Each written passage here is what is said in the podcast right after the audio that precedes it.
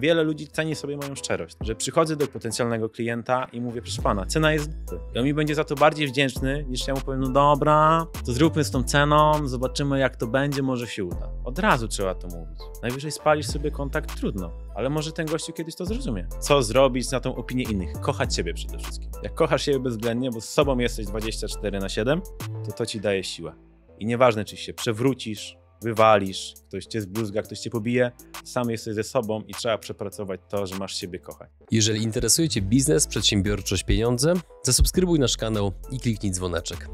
Partnerami przygód przedsiębiorców są IBCCS Tax, spółki zagraniczne, ochrona majątku, podatki międzynarodowe, Fullbacks, kompleksowa obsługa importu z Chin oraz pomoc na każdym jego etapie, Fit Group, nowoczesne kamienice gwarancją przyszłości. Milky Ice. Budujemy sieć punktów z lodami w Dubaju i Abu Dhabi. YouTube dla biznesu. Wejdź na przygody.tv i zobacz, jak wiele mogłaby zyskać Twoja firma dzięki YouTube z naszą pomocą. Linki do partnerów znajdziecie w opisie filmu. Dzień dobry drodzy widzowie, Adrian Gorzycki, Przygody Przedsiębiorców. Witam Was w jednym chyba z moich takich ulubionych typów odcinków, gdzie rozmawiamy z osobami, które mają po 20 parę lat, które stosunkowo niedawno zaczęły, a już mają na swoim koncie bardzo ciekawe wyniki, które często wynikają przede wszystkim z tego, że odpowiednio myślą i otaczają się właściwymi ludźmi. Oczywiście element szczęścia, jak w każdym biznesie, jest niezbędny, ale jednak no, szczęście to jest okazja, która trafia na osoby, które są przygotowane. A moim dzisiejszym gościem jest człowiek, którego nie wiem, czy jego imię powinienem wymówić Roger czy Roger e, Piet Pietkiewicz. Dzień dobry. Dzień dobry Adrianie, dzień dobry drodzy widzowie. Jak powinienem wymówić? Roger. Roger. Roger. Słuchajcie, drodzy widzowie, e, Roger generalnie działa w branży nieruchomości, tak, wiem, niektórzy z Was mogą mieć w tej chwili odruch wymiotny, ale poczekajcie. E, Nie będziemy rozmawiali o nieruchomościach. Powiem wam, wam tylko tyle, że Roger w swojej karierze dotychczasowej sprzedał nieruchomości za ponad 16 milionów złotych. I z racji tego, że wygląda na zmęczonego, zmęczonego życiem 40-latka, a tak naprawdę ma 25 lat, to, to porozmawiamy przede wszystkim o tym, jaką perspektywę na biznes, na życie, na zarabianie pieniędzy ma człowiek, który jest świeżo po studiach, które skończyłeś czy nie? Co ty? Najlepsza decyzja to zrezygnowanie ze studiów. No i to jest piękny temat na start, nie? Jakby opowiadaj, co z tymi studiami, dlaczego nie? Dlaczego nie? Ponieważ wkurwiało mnie, powiem dosłownie, Mhm. że ci wykładowcy no, prali mózg i nie mieli w ogóle wiedzy praktycznej, gdzie ja, odchodząc ze studiów, dzwonią do mnie koledzy i mówią, słuchaj, jak zrobić jedno zadanie? Jakie? Biznesplan. Ja słucham, co oni tam mają robić, nie? To w ogóle było tak, żeby założyć w ogóle biznes, to musisz mieć 100 tysięcy złotych. Hmm. Zrobić stronę internetową, sklep otworzyć najlepiej i tak dalej, i tak dalej. Mówię, co oni wam pierdolą za przeproszeniem, nie? Ale Roger, z czym ty się tu nie zgadzasz? Z Powiedz. tym się nie zgadzam, że bez tak naprawdę 100 tysięcy złotych też można, można zacząć, tak? Mhm. Ja zaczynałem od sprzedaży kukurydzy za 8 złotych Mhm. i też się robiły z tego liczby. Najpierw 100 złotych, 200 złotych, więc wszystko się dzieje po kolei. Nie musisz mieć od razu 100 tysięcy. Aha. I dlatego można to sobie śmiało rozbić. Okej. Jak, jak wspomniałeś ten taki moment, w którym stwierdziłeś, dobra, enough, rzucam studia? Bardzo ciekawie, ponieważ mój tata zawsze był samozatrudnionym. Nie nazywam go przedsiębiorcą, bo cały czas zapierdziela sam. Mhm. I on mówił, że znajdź dobrą pracę, czyli musisz pójść na studia. Ale tak później sobie przeanalizowałem, gościu, przecież ty sam robisz na odwrót. To dlaczego mi każesz iść w tą stronę, tak? Aha. Ciężko mu było na początku, bo też z tą opinią rodziców bardzo musiałem e, ją wziąć do siebie i przepracować, o tak może to powiem. Wyszło Mhm. jak wyszło, teraz są dumni i chcę, żeby byli też, pracowali dla mnie. Już mam taką wizję. Okej. A jak zareagowali, jak im powiedziałeś, że kończysz?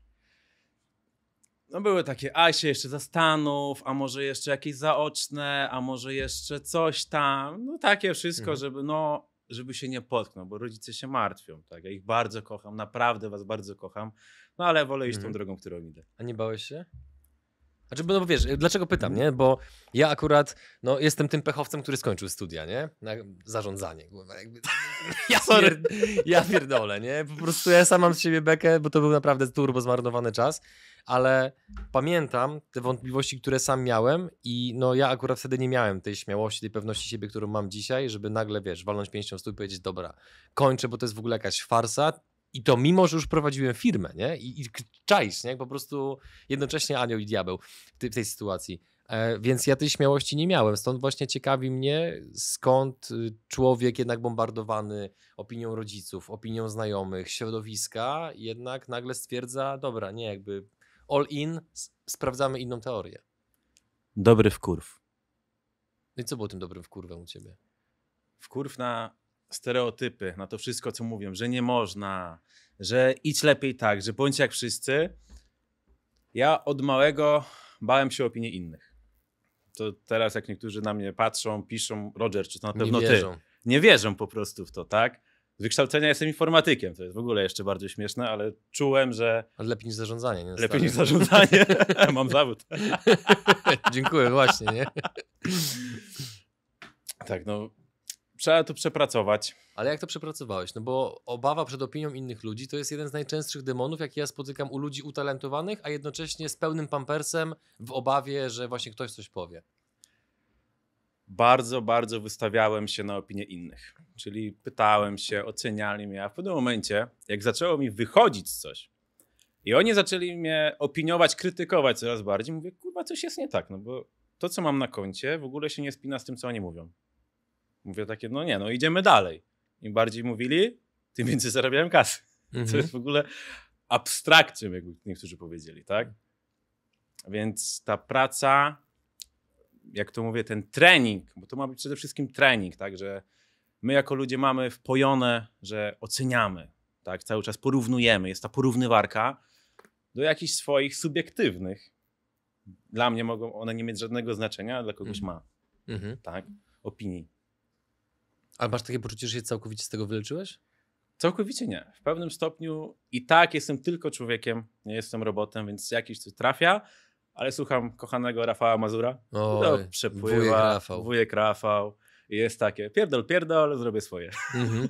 A czy to jest w ogóle ciekawe, że mam wrażenie, że Rafała słuchają przede wszystkim ludzie skuteczni, nie? Bo jak ktoś nie jest skuteczny, to filozofie, które, filozofie, obserwacje, metody, które głosi Rafał, to tak oburzają, że nie, pojebany, pojebany. Nie, nie, nie, Tak jest, tak jest. To z tym się zgodzę w 100%. E, moje ulubione to jest, że niech ta emocja, która do ciebie przychodzi, okej, zaakceptuj ją, przepuść. I zupełnie wtedy jest inaczej, jest ten luz i zamiast na przykład się wkurwić i kogoś Aha. Ale właśnie, zjechać, ale słuchaj, zatrzymajmy się na chwilę przy Rafale, bo tutaj no, jakby dotknąłeś ciekawej rzeczy w ogóle tej całej filozofii ciemnej strony i tego typu e, spraw, które być może część widzów i słuchaczy zna. Co jeszcze ci dało słuchanie z Jaskiniowca? Jakie, jakie lekcje, jakie obserwacje wyciągnąłeś z tych materiałów? Bo uważam, że to może być szczególnie cenne dla pokazania pewnego kontekstu, w którym ty funkcjonujesz biznesowo. Podoba mi się filozofia, szczególnie sprzedaży Rafała, czyli to takie podejście, zrozumienie. A dlaczego tak? Dlaczego tak? Mnie interesuje, ja jestem bardzo ciekawym człowiekiem. I jak siedzę, to a dlaczego pani sądzi tak? A dlaczego tak? Może zabierzmy coś z tego, gdybyśmy to dali tutaj. I po prostu ta ciekawość, Mhm. ta jedna wielka ciekawość i później, okej, dostaję te informacje, przetrawiam. To jest tak samo, jak powiedziałeś, że nie muszę od razu odpowiadać. Przecież nie ma nigdzie napisane, że trzeba od razu odpowiedzieć, jak ping-ponga. Dokładnie. Tylko na spokojnie, przemyśleć, zastanowić się i wtedy powiedzieć. My jako ludzie mamy często brak możliwości dobrej, skutecznej komunikacji. I ja to widzę. Czy jestem w biurze, czy na co dzień, w rodzinie. No, nie potrafimy się komunikować. Ludzie zauważyli, że, że wszyscy ludzie. Nie, nie. Nie, no to, tak, już wiem, że wszyscy. No już teraz kurczę, niektórzy patrzą. Nie wszyscy, większość. Mam takie poczucie, że jak obserwuję sobie komunikację w różnych grupach, to większość ludzi cały czas stoi w blokach startowych, żebyś tylko postawił kropkę i bum, kurczę, od razu lecę ze swoim, chuj z tym, co ty mówiłeś, nie? Tak. Od razu lecę ze swoim. Masz takie poczucie? Tak jest. I zawsze jest ja, ja tak nie mam, ja, Tak. i ja, i ja.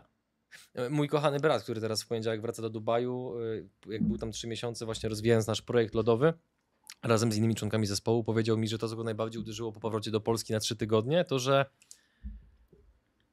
w Polsce wszyscy mają swoje zdanie na jakiś temat i każdemu się wydaje, że jego zdanie jest ważne. Tu, tu zakończmy, nie? Bo tu moglibyśmy pójść grubiej, ale, ale, ale, ale nie idźmy, nie? Ale jakby wracając, powiedz mi, sprzedaż kukurydzy była przed studiami, po studiach czy kiedy? Przed i kawałek w trakcie. Aha. Zaczęło się od tego, że pojechałem na fast fooda. Z racji, że bardzo chciałem pracować, to jeszcze robiłem y, szaszłyka, bo pojechałem tak, najpierw na kebaba. Okazało się, że mają wolnego grilla, no to w międzyczasie jeszcze szaszłyka. No i do 16 było mało ludzi, więc jeszcze poszedłem na kolbę tak zwaną. Aha, okej. I wtedy nauczyłem się sprzedaży i po prostu to jest taka szkoła życia. Jak ktoś chce zacząć w ogóle sprzedaż, niech jedzie nad morze sprzedawać kukurydzę. Aha. Praktyka, ludzie, riposty, po prostu to jest fantastyczne. Trochę żartu, rymu. A! Zapisz nas trochę bardziej w ten świat, bo w ogóle tak ci powiem, że y, sprzedaż nad morzem to jest jedno z takich moich niespełnionych marzeń biznesowych, nie? które naprawdę chciałbym zrealizować. Ja, ja, bardzo myślałem o tym, że chciałbym mieć kiedyś taki drążek, to tak wiesz, się kręci, Aha. że tam kładziesz powiedzmy, nie wiem, 10 zł, jak wytrzymasz dwie minuty, masz stówę, nie? To jest dobre. Większość osób tego nie jest w stanie generalnie utrzymać, chyba, że sobie skontrują chwyt, no to wtedy utrzymają bez problemu, ale jakby mniejsza o to. Co ci dał właśnie pobyt tam? Ile to robiłeś? I, i, i jakby z, z czym wróciłeś stamtąd? Prawie 4, 4 lata sprzedawałem kukurydzę, wow. oczywiście sezonowo. I to mimo, jest... że studiowałeś, zdobywałeś wykształcenie wyższe i tak się jest. zbliżałeś do sprzedawcy, takiego tak wiesz, jest. face to face, no jak? Tak Roger. jest, tak jest. Miałem jeszcze taki fajny kapelusz i okulary. Jak będziecie szukali w internecie, to gdzieś są te zdjęcia, można je zobaczyć. Jesteś dumny pewnie z nich. Oczywiście, że tak. To są najfajniejszy w ogóle czas mojego życia. Na chwilę obecną, mam 25 A. lat. Ja doznałem, drodzy widzowie, prawie udaru, jak, jak Roger powiedział, że ma 25. Ja myślałem, że jest 30 parę, nie? A patrzę w brief, a patrzę na wyniki i mówię, nie no, szaleństwo, kontynuuj. Sprzedaż na plaży jest przede wszystkim tą spotykaniem się z tą opinią innych. Czyli idziemy sobie mm. i krzyczymy gotowana kukurydza, ciepły piasek, ciepła woda, konkurencja robi loda i tak dalej, i tak dalej. 500 plus dostajecie, a na kolby żałujecie. I często ludzie wstawali, taka pani pamiętam raz się zerwała i co masz kurwa do 500 plus? o, widzę co przyjechało, grubo, grubo. ludzie tak, bardzo dobrze, bardzo dobrze, nie ma tego to jest po prostu coś fantastycznego. Ludzie też przyjeżdżają się odstresować, jak to mówię, odchamić, ale widać tą różnicę, kto przyjeżdża, tak, że ta pani, jak to mówię, z tego bonu, tak, i tak, no to, to nazywałem, była taka, no wrzucałem ludzi w te kategorie, no mimo wszystko. Tak. No ale też taka, taka, była konwencja, no bo jednak jesteś na plaży, podejrzewam, że w, w, ciebie też rzucali różnymi tekstami, no to przecież nie będziesz lamusem, który się nie odszczeknie, nie? Ile razy słyszałem, zamknij mordę. Naprawdę. Idą i tak, jeden, drugi, już zamknijcie te ryje, ile można. Tak? Oczywiście jakaś wtedy fajna riposta szła. Kto Aha. dziś nie zje naleśnika, to wieczorem nie pobzyka. A tam pani Roman bierz trzy. Ja mówię, widzi pan, widzi pan, bo ja będę musiał skoczyć na noc. I od razu gościu się zamykał, nie zmurowany. Zajebiste. Stary, a ile zarabiałeś na tym, powiedz? Pierwszy, była w pierwszym sezonie zarobiłem 12 tysięcy złotych w 3 miesiące. Aha. Więc jak na start, dla mnie to były ogromne pieniądze. A po ile godzin dziennie? Sama kukurydza była od 9 do 16, mhm. później jeszcze kebab i jeszcze szaszłyk. Okay. Ale kolba, no to tak z samej kukurydzy w ciągu dnia 300, 400, chyba najwięcej miałem 500 zł. Aha. Znaczy, więc tak, kiedyś handlowałeś rzeczami po 8 zł, teraz handlujesz rzeczami po kilkaset tysięcy. Tak jest. Skomentuj to. E, sprzedaż to sprzedaż. Myślę, że nieważne co sprzedajemy, proces jest ten sam. Czyli, Czyli? ktoś jest chętny, Aha. ktoś kupuje, jest przygotowany na daną kwotę. A z twojej perspektywy, no bo znowu, przerobiłeś mojej, w mojej ocenie jedną z najbardziej hardkorowych form sprzedaży, czyli właśnie to się zderzenie z prawdziwym człowiekiem na plaży, nie ulotka. Półnagim. Tak, no nawet, nawet nie call center, dokładnie, półnagim, parawany, wiadomo, tego, tego typu atrakcje, więc Przerobiłeś naprawdę sprzedaż od takiej chyba najtrudniejszej możliwej strony. Teraz siedzisz w nieruchomościach, masz super wyniki. Co jest kluczowe w sprzedaży, żeby faktycznie być dobrym sprzedawcą? Komunikacja. Umiejętność skutecznej komunikacji. Ale co to znaczy umiejętność skutecznej komunikacji? Jak się skutecznie komunikować? Rozmowa, Oprócz ciekawości. Rozmowa z ludźmi, zadawanie pytań, ciekawość, tak jak mhm. tutaj wspomniałeś, i wysłuchanie ich przede wszystkim, bo my niestety ludzie nie słuchamy, co mówi do nas druga strona i bardzo często już widać, tak jak mówiłeś, w blokach startowych stoimy i już zaraz, żeby szybko, ale spokojnie, zastanowić się. Jak, czemu tak ktoś sądzi? Czemu tak? Jakie ma przekonania? Bo może się okaże, że ta kukurydza nie jest dla niego, będzie chciał watę cukrową, tak? Tak samo jest w nieruchomościach. Dlaczego dwa pokoje, a wy potrzebujecie trzy? Przecież ja widzę, że potrzebujecie trzy pokoje. I ta umiejętność łączenia tych puzli, tych mhm. kropek, przekierować kogoś, podjąć za kogoś decyzję, bo też ludzie boją się decyzyjności. Mamy kryzys odpowiedzialności w dzisiejszym świecie. Rozwiń to proszę. No, uważam, że jeżeli podejmiemy jakąś decyzję, no to ja wiem, że jest strasznie sytuacja rynkowa, jaka się teraz dzieje, kredyty, stopy, wiemy, że to wszystko rośnie, jest tragi- tragedia, no ale te decyzje były też podjęte wcześniej i mamy skutki tego, tak? Na przykład frankowicze i kredyty normalne. Moi, moi rodzice są frankowiczami, no i brali też pod uwagę ryzyko, jakie się wiąże z spreadem i, ta, i możliwością wzrostu kursu walutowego. Mhm. Później, teraz są sprawy frankowe. Teraz frankowiczów jeszcze można rozwić na tych, co chcieli wziąć w złotówkach i chcieli wziąć we frankach, i coś chcieli przycwaniaczyć. I wyszło to po prostu z czasem. Później, jeżeli coś się dzieje, no to pomóżcie nam. Ludzie potrzebują pomocy, ale też nie biorą odpowiedzialności za swoje decyzje. A najfajniejszy przykład, jaki mogę podać, to jest Proszę. właściciele psów. O, To jest fantastyczne. Łódź i zaminowane pole na każdej ulicy jest fantastyczne. Nikt nie weźmie odpowiedzialności za własnego psa, żeby po nim posprzątać. To jest najfajniejszy przykład tego wszystkiego. mnie przy właścicielach psów najbardziej kurwia, naprawdę, tak jak dzisiaj miałem sytuację rano, idzie typ z owczarkiem, nie? No to nie są małe psy. Idzie bez smyczy, bez kagańca. I to i podejrzewam, że to, to myślenie, które stoi za, za, za tym faktem, że ale on nikogo nie ugryzie. A jak ugryzie, kurwa? A jak ugryzie? Do czasu wszystko, nie? A ja widziałem na smyczy z kagańcem, ale stoi chyba, to był Nissan GTR, idzie z Bernardyn. I właściciel siedzi w środku, znaczy właściciel samochodu w środku, a ten pan idzie sobie z pieskiem i piesek zaczyna sikać na oponę. Jak tamten gościu wyleciał, jak zbluzgał tamtego, mówię, no ja mu się nie dziwię, tak? Ale no Mm. stoi facet z telefonem, bo bardzo często my nie wychodzimy z psem, tylko z telefonem, a pies po prostu towarzyszy, to jest bardzo przykre. Prawda. I sika, normalnie sika, oj sorry, sorry, sorry. No i Nie zauważyłem. i sorry, nie zauważyłem, tak? Mhm. Gdzie pies jest taki? W, w jaki sposób ty praktykujesz jednak branie na siebie odpowiedzialności? Bo zakładam, że skoro wspomniałeś o kryzysie, no to zakładam, że twoje podejście na co dzień jest raczej antagonistyczne do tego. Z założenia jest tak, że ludzie kupią jedną nieruchomość w życiu. I to jest majątek ich życia, tak? Boją się powierzyć to komuś, komu nie ufają, więc trzeba też mieć trochę zdrowego rozumu, nawet dużo zdrowego rozumu, żeby tych ludzi w nic nie wjebać, za przeproszeniem. Mhm. Trzeba ich pokierować. Oni nie jesteśmy tego uczeni, na studiach tego nie uczą. Więc zbudowanie po pierwsze zaufania takich ludzi, pokierowanie ich jest bardzo odpowiedzialne i jako młody człowiek, jak to się zawsze śmieje, starsi ludzie mi ufają, bo widzą, że czuję się w tym pewnie. Jeżeli oni się czują niepewnie i agent nieruchomości się czuje niepewnie, no to nic z tego dobrego nie wyjdzie. Jeszcze stres agenta nieruchomości jeszcze bardziej rozwala całe transakcje. Mhm. Widzę to, więc przede wszystkim własna praca moja, przyjmowanie wszystkich opinii i tego, że ja też mogę się mylić. I dopasowanie do ich sytuacji, nie do swojej, bo często patrzymy przez sytuację przez pryzmat swój, ale oni mieli inne życie, mają inne te wdruki, o których ostatnio słyszałem Tak, u was na tak, kanale.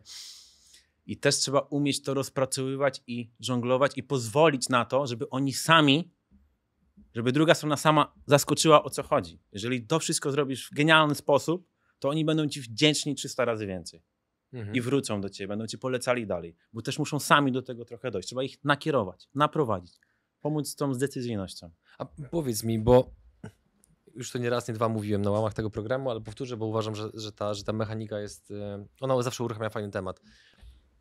Dobre decyzje biorą się z doświadczenia. Doświadczenie bierze się z, ze złych decyzji. Więc, czy wchodząc w nieruchomości od samego początku byłeś turbo kotem, przecinakiem, bo handlowałeś kukurydzą przez kupę czasu, kebabem, szaszłykiem, innymi rzeczami, czy jednak na początku byłeś takim właśnie lekko rozdygotanym e, pośrednikiem nieruchomości?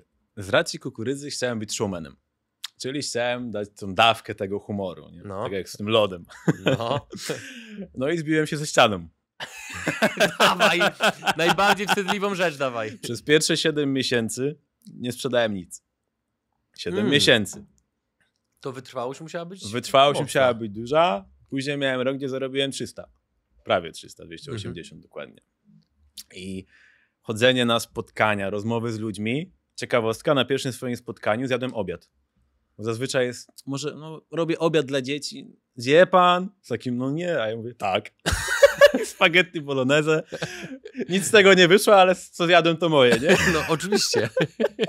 Dwie dychy w kieszeni. i dwie dychy w kieszeni. Tak. Więc to wszystko sprowadza się do treningu tak naprawdę i ekspozycji na to. Jeżeli chcemy w czymś być dobrzy, no to musimy trenować, próbować. Praktyka. Ja bardzo lubię praktykę i trenowanie, bo to, że się Mhm. naczytamy książek, jakie to są fajne techniki, jak czytam jakąś książkę czy słucham, to ja od razu sprawdzam, czy to zadziała. I w rozmowie próbuję to wpleść, jakiś wątek, czy jakąś tam zasadę gdzieś Mhm. przeczytałem. I takie testowanie, eksperymentowanie, to jest fantastyczne. Bo może, a tutaj coś zmienimy, to szczypta tego i to zadziała. Albo w ogóle nie zadziała i wiesz, że to nie jest dla ciebie, bo każdy ma też inny styl sprzedaży. Mhm. Ja bardzo lubię, mój ulubiony moment, kiedy przychodzą ludzie na nieruchomość i ile jest do negocjacji. Ja mówię, fantastycznie, że pan pani się pyta. 10 tysięcy więcej. Ale, ale jak to mówię? A gdzie jest napisane, że negocjacje mają być w dół? Albo drugie, a przy kasie w Biedronce pani negocjuje? Uwielbiam cię. No bo taka prawda. I to jest taki Szczał w ryj. mindbreaker i to jest takie moje weryfikacyjne. Dlaczego? Ponieważ jeżeli ktoś się uśmiechnie tak jak wy, to widzę, że możemy rozmawiać dalej i zrobimy, możemy zrobić deala. Ale jeżeli ktoś jest burakiem i widzę, że już nie, to w 100% odpada. I już mi daje taki... Szybka selekcja. Szybka selekcja. Tak jest. Jedno takie fajne pytanie, co Aha. pasuje do mnie. I to taki uśmiech, i ja chcę dawać ludziom też ten uśmiech, którego im brakuje. Jak ja idę na ulicy i 99 osób idzie, a ja się uśmiecham, Polska, typowa Polska, to jest takie... I później nawet odwzajemniają ten uśmiech i pamiętają. Taki uśmiechnięty pan. Idę do sklepu, nie znam się z panią, ale tylko dzień dobry, widzi mnie, od razu się cieszy. No, to jest, To jest fantastyczne. Ta energia przede wszystkim, tak? Te 7 miesięcy. Zatrzymajmy się na chwilę przy Dobra. tym wątku, bo uważam, że tam może być ukryte złoto dla wielu ludzi. Ja jestem wielkim fanem obserwowania, kiedy ktoś się zmaga z rzeczywistością, ale nie w takim sensie, że wiesz, że jest butowany na, na lewo i prawo i he, he, he, śmiejemy się z babci, że jest stara, nie? To w ogóle nie o to chodzi. Tylko jak widzę człowieka, niezależnie od branży, który goni za jakimś celem, za jakimś marzeniem, próbuje realizować swoją ambicję, nie wychodzi mu, czegoś nie rozumie, robi to pokracznie, oceniają go, śmieją się z niego. Dla mnie on jest pierdolonym bohaterem. Nie? Jakby uwielbiam po prostu obserwować, bo wiem, że to jest kwestia czasu, kiedy to kliknie. No po, po prostu, niezależnie od tego, ile masz IQ, jeżeli masz w sobie dość dużo wytrwałości i ciekawości właśnie, którą poruszyłeś, to prędzej czy później kliknie. Natomiast chciałbym, żebyś powiedział naszym widzom i słuchaczom, jaki ty prowadziłeś ze sobą wewnętrzny dialog, żeby te pierwsze 7 miesięcy przetrwać. No bo to jednak jest kawałek czasu, nie? Miałem też pracę inną, dodatkową. Nie samych nieruchomości. Czyli na zakładkę to robiłeś. Na zakładkę. Bezpiecznie, roz, zdrowo Bezpiecznie. rozsądkowo. Zdroworozsądkowo, czyli nie tak, że rzu- rzuciłem wszystko i zacząłem nieruchomości. Bezpieczne podejście, no ale to też się wiąże z pracą i tutaj, i tutaj, więc swoje trzeba po prostu przepracować najzwyczajniej w świecie. Robisz jedno, uczysz się drugiego i sprawdzasz. Potem, jak już ci zatrybi, to nieruchomości pozwoliły mi na to, że już sprzedaję tylko nieruchomości, a nie muszę na przykład jak kiedyś pracować w call center, bo też pracowałem. O! Więc przerobiłem i sprzedaż słuchawkową i bezpośrednią i połączyłem to, dlatego sprzedaję nieruchomości.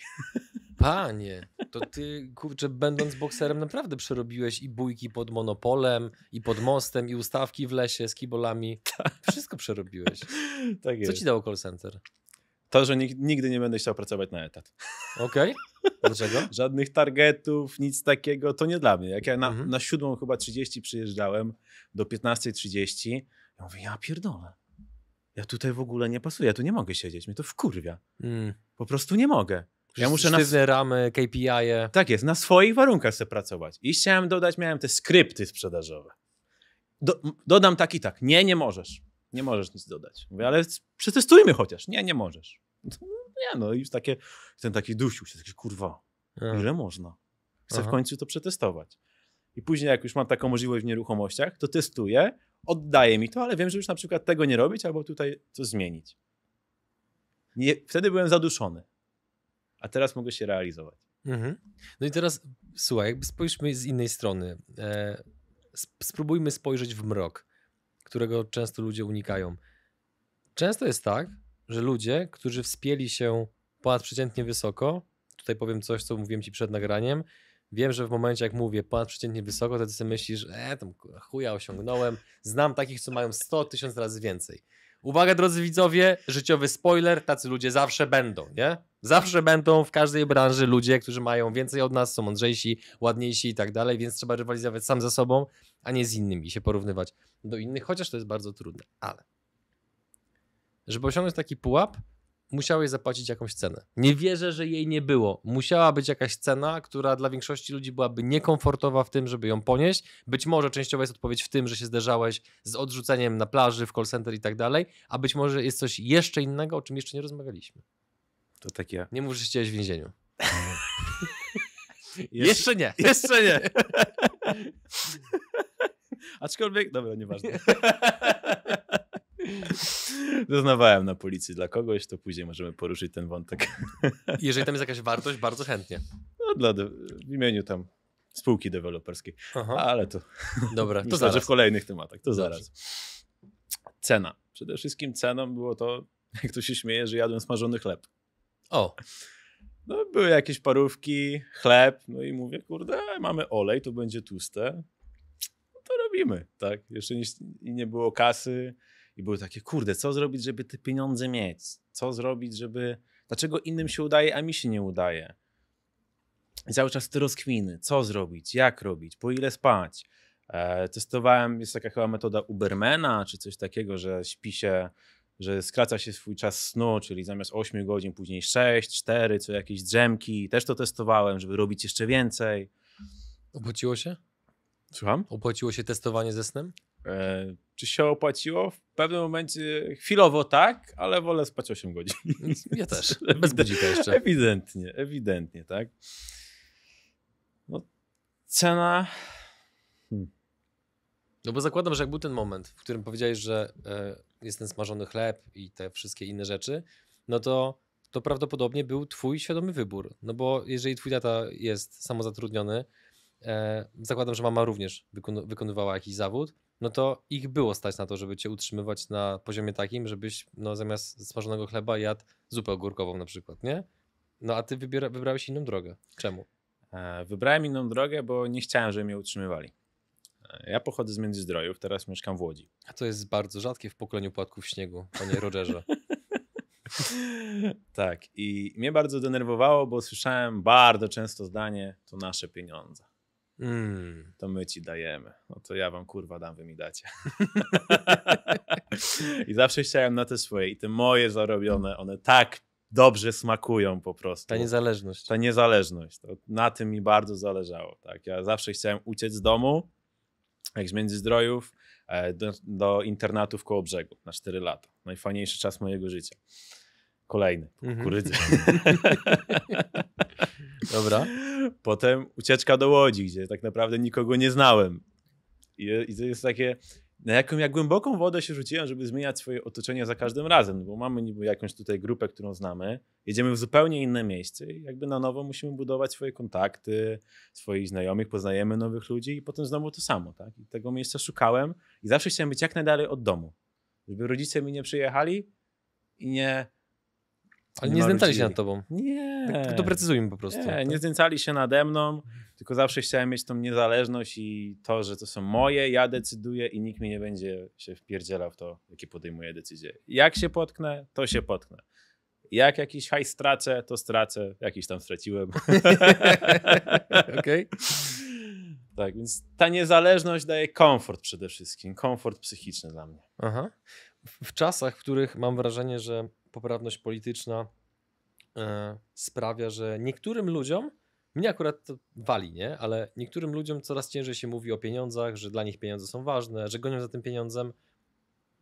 To jest trochę, pieniądze są trochę jak punkty w grze. No, jeżeli chcesz być skuteczny, no to im masz więcej pieniędzy, tym jesteś bardziej skuteczny. Pewnie rozwiązu- rozwiązujesz więcej, problem, więcej problemów. Pomijam oczywiście patologie, bo patologie są w każdej branży, nie tylko w biznesie, ale też wśród lekarzy, e, sędziów, polityków w opór e, i, i w innych branżach, nie? Ale w briefie napisałeś, że e, mm, żałujesz, iż zamiast się uczyć sprzedaży od gimnazjum, uczyłeś się jakichś bzdur, które teraz ci się do niczego nie przydają oraz, że mówiąc uczciwie, dążysz do tego, aby mieć ten magiczny milion. Skąd ta swoboda w mówieniu o pieniądzach?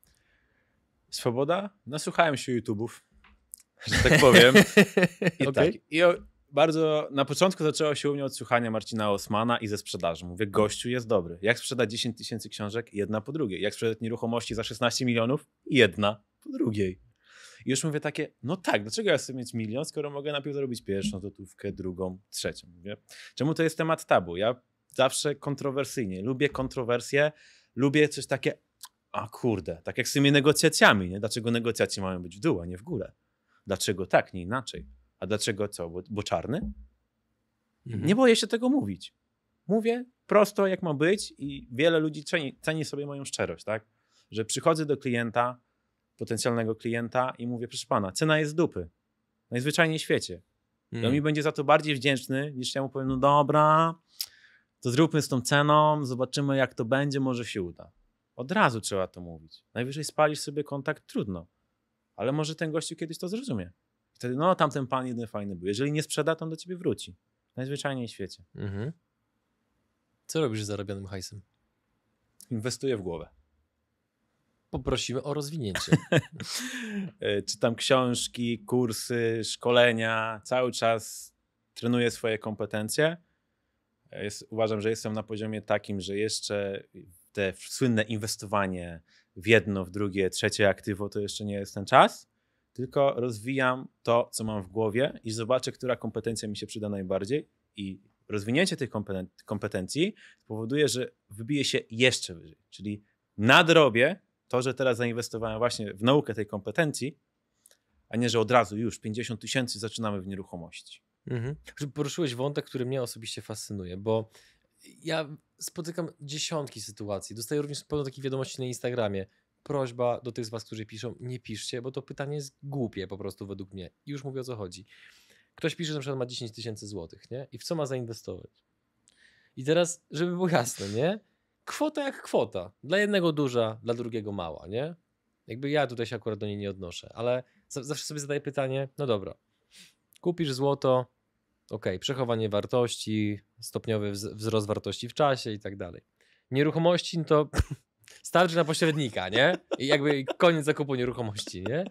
E, krypto, inne rzeczy, no spoko, zawsze to możesz stracić, możesz zyskać.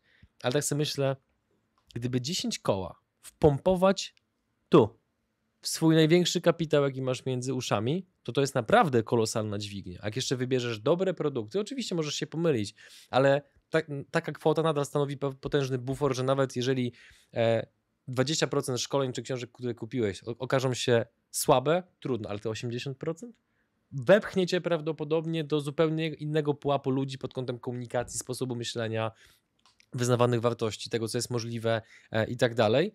I to ci pozwoli nabrać rozpędu, nie? Jakby dla, dlaczego ludzie nie myślą tymi kategoriami, powiedz mi? Lub z innej strony zapytam, co sprawiło, że ty myślisz tymi kategoriami, że tak bardzo inwestujesz w swoją głowę, tym bardziej, że już teraz dysponujesz zupełnie innymi zasobami finansowymi, które umożliwiałyby ci kupowanie różnych aktywów bez problemu. Po pierwsze, myślę, że system światowy, czyli ten, że nie chcą, żeby ludzie inwestowali za bardzo w siebie, tylko tą naukę i na etat. To jedna z rzeczy. Co u mnie, dlaczego zainwestowałem w siebie? Bo chciałem się zmienić. Byłem nauczony też sam oceny innych i ta gruba, ta chuda, ta taka, ta taka. I wiem, że mi to nie pomogło w niczym. Chciałem tej zmiany, zostawiłem to, co dobre, czyli na przykład poczucie humoru. I to się sprawdza. Ten Mhm. humor cały czas zostaje. Jednym pasuje, innym nie. Wali mnie to. Bang! Mój człowiek. nie? Między oczy, tak. Takich ludzi możecie spotkać na święcie kapitalizmu. Tak jest, Kontynuuj. tak jest. Jeżeli kogoś się nie pytam o zdanie, to znaczy, że mnie ono nie interesuje. Dokładnie. Złoto. Złoto, panie. tak jest. No i te kompetencje i ta nauka, te szukanie. Przede wszystkim to szukanie i tak. Ta sprzedaż bardzo, która, ta sprzedaż, dzięki której wystawiamy się na ekspozycję, możemy robić to na wiele sposobów, ale tak, idziemy i powtarzamy coś. No dobra, próbowaliśmy dwa razy, coś nie działa. Może jest jakaś, nie wiem, reguła, może jakieś zdanie. No dobra, kupię książkę, może się czegoś dowiem, przetestuję. Tak? Kupiłem, działa. Super, od razu to może w innej jest coś innego. Sprawdzam, to nie, ale z tej książki to i działa. I widzę ten zysk, jaki mam z tego, że inwestuję w swoje kompetencje, swoją głowę. I nieważne, co się wydarzy, czy bym, był, czy bym miał pieniądze, czy nie miał pieniędzy, czy przepłyną, czy odpłyną, to wiem, że to zostaje ze mną do końca. Mhm. I pozwoli mi wyjść z każdej sytuacji. Niezależnie od tego, czy będziemy handlować za pomocą złotówek, muszelek czy patyków, nie? Umiejętności Dokładnie. zostają. E, powiedz mi pytanie, trochę przeformułuję to, co jest w briefie. Jak nie bać się swoich marzeń i spotkać z ludźmi, którzy już tam są, gdzie ty chciałbyś być? Powiem ci, że bardzo trudne pytanie. Bardzo dobre pytanie. Dziękuję. Trudne Dziękuję. i bardzo dobre. Jak nie bać się marzeń? Myślę, że żeby nie bać się marzeń, potrzebny jest ten taki wewnętrzny wkurw, żeby chcieć dążyć po swoje. Bo to jest przede wszystkim, a żeby spotykać ludzi, których chcemy spotkać, tak jak na przykład to, że jestem tutaj. No, nigdy nie sądziłem, że będę w tym miejscu, No. tak? Stary, splot okoliczności, bywasz na naszych eventach, jesteś dobrą mordą, co ewidentnie widzowie widzą, no to słuchaj, no naturalne. tak. Trzeba swoje przepracować, żeby się wśród tych ludzi znaleźć i też miałem, że tak, że zgłaszałem się do pewnych osób, grup osób, no i oni mnie odrzucali na początku. Mówię, no coś jest nie tak. Brutalnie czy delikatnie? Brutalnie, po prostu. Wyświetlono. No tak. Tak jest. Każdy to przeżył, kto się wspina, nie? Tak jest, każdy to przeżył. Mówię, no coś jest nie tak, więc zacząłem pracować na tym, żeby no coś jest, coś trzeba robić, tak? No i zacząłem to przepracowywać i zauważyłem, że w pewnym momencie już kumam, co ci ludzie mają w głowie, tak? To YouTube, tutaj jakaś konferencja, coś takiego i mówię, zaczynam w tym społeczeństwie, e, w tej grupie się odnajdywać i coraz więcej tego przyciągam. Jadę teraz na święto kapitalizmu, mówię, Boże, jak ja przez tą sobotę odpocząłem z normalnymi ludźmi wokół. Mówię, Boże, jak mi było cudownie, fantastycznie. Bez kija w dupie, bez niczego. Mówię, kurde, jak tu jest fajnie. Chce Je- nie być, tak? Dawid, ja poproszę to, to jako wyciąć jako opinię, nie? I potem przekazać Asi. Nie przerywam, kontynuuj, jakby, bo ja właśnie jestem podniecony. Adrian dochodzi. Jeszcze chwila. Dawaj. Otaczanie się tych... Powiem tak. W pewnym momencie swojego życia każdy czuje, że siedzi w tak zwanym złym pokoju. Jak gdzieś jesteśmy najmądrzejsi, to ja jestem za tym, żeby pójść tam, gdzie jestem najgłupszy. I tam się mogę najwięcej nauczyć i te pięć osób słynne, gdzie wszędzie się słyszy, jesteśmy tym średnią pięć osób, Tak, z którymi tak. się, z tych najbliższych. No i chcemy no, siłą rzeczy porównać się do nich, czyli chcemy gonić. Można w ten sposób też samemu się rozwijać i podnosić kompetencje. Oni doradzą jakąś książkę i oni też cię będą ciągnąć do góry. Więc jest to też jeden ze sposobów, żeby osiągnąć ten piękny sukces, o którym Mhm. wszyscy mówią. Mhm. I ostatnie zdanie z twojego briefa, bo potem zapytam cię o to, jak straciłeś kasę. Życie mamy jedno, jesteśmy tu tylko na chwilę, więc dlaczego mamy je marnować na bycie skromnym? Jakby Tak ja, się, ja się zakochałem w tym zdaniu. Nie? Jak będę sobie robił rękaw, to poproszę, żeby mi je wytatuował. Tak jest. U mnie w pracy jest kubek e, piękny, młody, bogaty, a ja bym jeszcze dodał bezczelny i nieskazitelnie skromny. Jak robię czasami relacje, jest tam zdjęcie na mojej prezentacji, mówię, zobaczcie, jakie ciacho na prezentacji. Aha. To jest fantastyczne, bo ja mam do tego dystans. A to, czy ktoś myśli inaczej, mam to w dupie, bo ja kocham przede wszystkim siebie. Mhm. I tu jest też odpowiedź na to jedno z pytań, e, co zrobić na tą opinię innych. Kochać siebie przede wszystkim. Jak kochasz siebie bezwzględnie, bo z sobą jesteś 24 na 7, to to ci daje siłę. I nieważne, czy się przewrócisz, wywalisz, ktoś cię zbluzga, ktoś cię pobije, sam jesteś ze sobą i trzeba przepracować to, że masz siebie kochać. To jest Mhm. najważniejsze. A propos tego, kiedyś usłyszałem takie zdanie, nawet nie pamiętam, kto je wypowiedział, więc bardzo przepraszam autora, ale ono mi tak sprawiło taki trochę klik w głowie, który jest, y, i to zdanie jest takim trochę kontrolerem sprawdzającym, czy to, co do siebie mówisz, właśnie bardziej jest bliższe miłości, że kochasz siebie i akceptujesz, czy bardziej jednak sobie szkodzisz. I to pytanie brzmi, czy gdybyś do swojego najbliższego przyjaciela mówił tak, jak mówisz do siebie, to czy nadal bylibyście przyjaciółmi? Bardzo fajne Nie? pytanie. No bo Genialne. jak sobie nagle pomyślisz, że do tego przyjaciela byś mówił, "Jest- jesteś beznadziejny, jesteś słaby, jesteś głupi, nie poradzisz sobie, nie zaakceptują cię, napisali, z- zobacz, wyświetlono baranie, nie? Jakby nie chcą z tobą gadać, no to ta relacja by się skończyła w 5 minut, nie? Niezależnie od tego, ile ona by trwała wcześniej. I ja sobie do tego pytania bardzo często wracam, no bo jak, jak ka- każdy człowiek, też jem tylko jeden obiad i też jem tylko jeden obiad i korzystam z toalety, e, też mam gorsze dni, nie? I za gorsze dni się zadaję sobie pytanie, ty dobra, jesteś zmęczony, nie? Nie pierdol. Odpocznij sobie, poczytaj sobie książkę, włącz Netflixa, pójdź na spacer z psem, a nie z telefonem e, i tyle, nie? Więc jakby abs- absolutnie się z tym zgadzam, ale powiedz mi, znaczy wiem, że to cię nie interesuje, ale nie zapytam. Jak ludzie reagują na taki brak skromności? Różnie. Różnie jedni się śmieją, bo ja bardzo często, jak widać, obracam coś w żart, Aha. bo lubię wywo- wywoływać uśmiech u ludzi. A niektórzy tak się spojrzą, zobaczą i chuj. Aha. Idziemy dalej, Idziemy nie? dalej. Ale tak. bilans chyba jest mocno dodatni, co? No, niestety jest na moją korzyść, to się sprawdza, no co mam powiedzieć. Niech ich dupa boli dalej, nie? Ale powiem ci, że my to zauważyliśmy po święcie kapitalizmu, bo e, no, byłeś, widziałeś, jakby klimat dość mocny, wyrazisty, parę osób oburzonych, ale większość, kurwa, zachwycona. W końcu jest konferencja, gdzie jest luz, nie? gdzie jest merytoryka i luz, a nie tylko i wyłącznie krawat i się usztywniajmy, bo przecież jesteśmy wszyscy tacy poważni. Nikt z nas nie przeklina przecież na co dzień, nie? Absolutnie. No nie, nie, No. skądże, nie, w ogóle. Ja najwięcej bluzgam w samochodzie, bo też jestem człowiekiem i jak to emocje przepływają, to jak ktoś do mnie zadzwoni, jadę akurat, często siedzę w samochodzie, taki zawód i tak i ludzie się tak patrzą na światło, czasami widzę, jak ja tak do siebie nawalam, wyzywam, nie? A potem przyjeżdżam, jest ta osoba i takie luz, co tam, jak tam. w porządku, nie? E, powiedz mi jeszcze, nim przejdziemy dalej, jakie szczególnie książki, kursy, materiały miały wpływ na twój rozwój, żebyśmy mogli widzom, słuchaczom trochę podpowiedzieć? E, Przede wszystkim Rafał Mazur z Jaskiniowca. Dialog wewnętrzny prowadzony ze sobą jest najważniejszy. Podpisuję się swoją krwią pod tym. Tak jest. E, Z takich książek na start to od Marcina Osmana Biznes ci ucieka. To jedno, z czego zaczynałem. E, Serhan, bo nieruchomości, co bardzo mi dało wiatru w żagle, bo jest Mhm. gościu, który do mnie przemawia, w tym trójcy, która tam jest. E, Bardzo fajna książka Potęga irracjonalności. No oj, złoto. No, to też jest bardzo fajne. Dzięki temu zaczynasz trochę bardziej rozumieć, że ludzie nie są zjebani, tylko inni. Tak prostu, jest. Nie? I tyle. Nie? Tak to jest. To jest jest. mega odkrycie. Tak jest. I nawet jak do ciebie to mówią, no chuj, jesteś inny po prostu. Tak, Jakkolwiek tak. to brzmi. Dokładnie, dokładnie.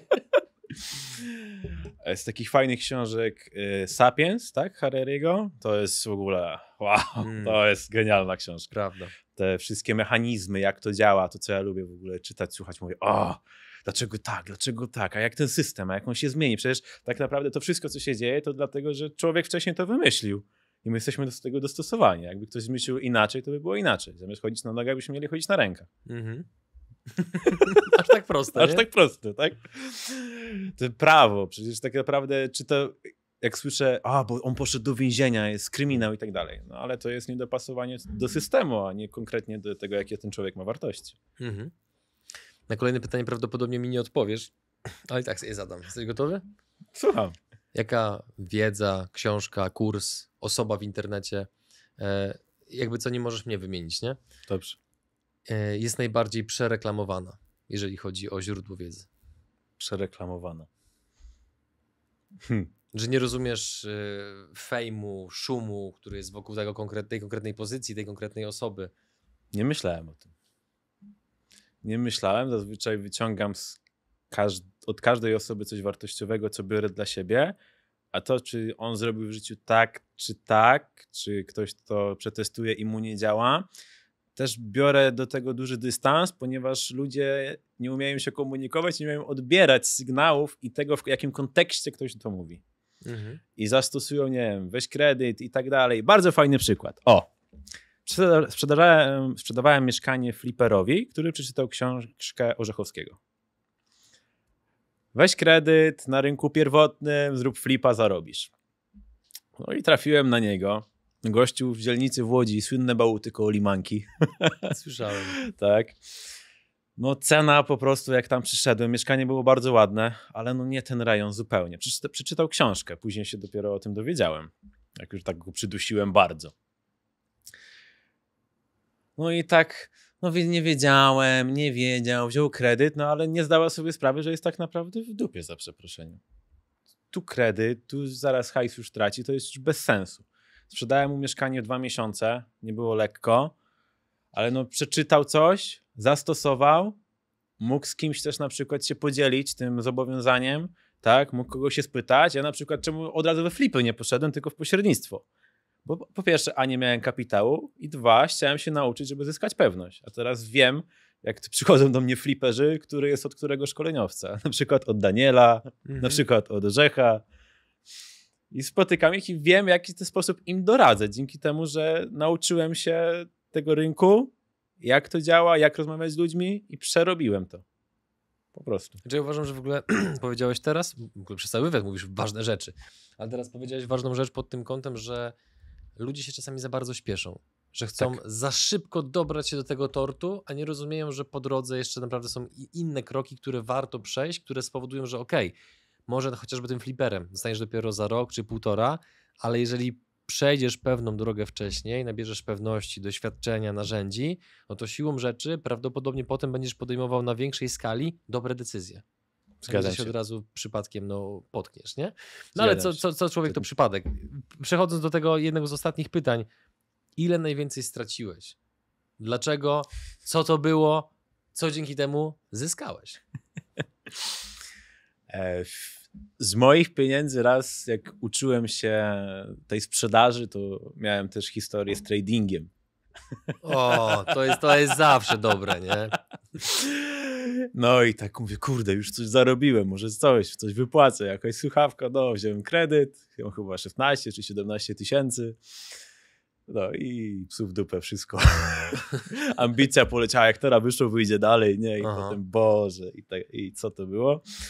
No i później wszedłem w branżę nieruchomości, bardzo szybko mi się udało to odpracować i już wiedziałem, że to nie jest ta droga ewidentnie. Taki dużo rozsądnie podchodzę do wydatków przede wszystkim. Ale co Takiej wtedy nie zagrało? Jakby zbyt impulsywna decyzja, właśnie Emocjonalność. nieśmiertelność, czy co? Emocjonalność. Podjaranie się. Kurde, już, kurde, a spróbuję jeszcze raz. A to Aha. już jeszcze raz. Pazerność. O, to jest fajne słowo. Pazerność. To jak ją kontrolować? Każdy musi znaleźć swój sposób. Każdy też z nas jest inny. Ja też jestem pazerny. W jakiś sposób, no, jesteśmy też zwierzętami w końcu. Ta. No, Więc ta pazerność musi być. niektórzy o tym zapominają. Niektórzy o tym zapominają, zgadza się. Jakoś ją można kontrolować. W sumie teraz sam myślę, jak ja ją kontroluję i nie wiem, co mogę odpowiedzieć. O tak. Mhm. Okej. Nie, nie wiem, coś sensownego, żeby komuś się przydało. Mhm. Zapytam z innej strony. Czasami, kiedy jesteśmy w stanie znaleźć taki moment, że nie ma rozpraszaczy, mediów społecznościowych, innych ludzi, jesteśmy sami ze sobą. Doświadczamy nudy, którą ostatni raz doświadczyliśmy na przykład 20 lat temu, będąc, wracając ze szkoły. Nie, nie wiem, czy ty to, to, to, to przeżyłeś, ale ja pamiętam te momenty. Kurwa, jestem starszy od ciebie, szok. Pamiętam te momenty, gdzie wracałem ze szkoły, nie miałem jeszcze telefonu komórkowego, no i wiesz, zero łączności ze światem, masz komputer fajnie, ale nie masz internetu, żeby sobie z kimś popykać w Counter-Strike albo coś innego, no i tak sobie siedzisz i tak co mam robić resztę dnia w sumie, nie? I to wiesz, te, te, to, to poczucie nudy. I jako już dorosły facet odkrywam, że kiedy wykonujesz jakąś pracę, czy masz, czy masz firmę i pozwolisz sobie zaprojektować czas w taki sposób, że doświadczasz tej nudy, to wtedy łączą się super kropki. Nagle potem często wybija szambo, które ci mówi, ty no wszystko spoko, ale to robisz tragicznie, nie? Weź to lepiej uporządkuj, jakoś ogarnij, no bo to się może skończyć katastrofą. I ten przydługawy wstęp ma posłużyć do pytania, które brzmi, gdyby Roger, którego spotkam na święcie kapitalizmu, za 5 albo 10 lat, nie? Gdybym z nim teraz gadał i ten Roger miałby ocenić dzisiejszego Rogera, to co by mu wytknął? Co- Że co obecny Roger dzisiaj robi źle, co może mu zaszkodzić? Opierdalasz się, gościu. Można szybciej, można więcej, można lepiej. Naprawdę masz takie poczucie? Tak. E, To, że jestem na rynku nieruchomości od grudnia 2019 albo 18? No, trzy- Brief jest 19. 19, tak Mhm. jest.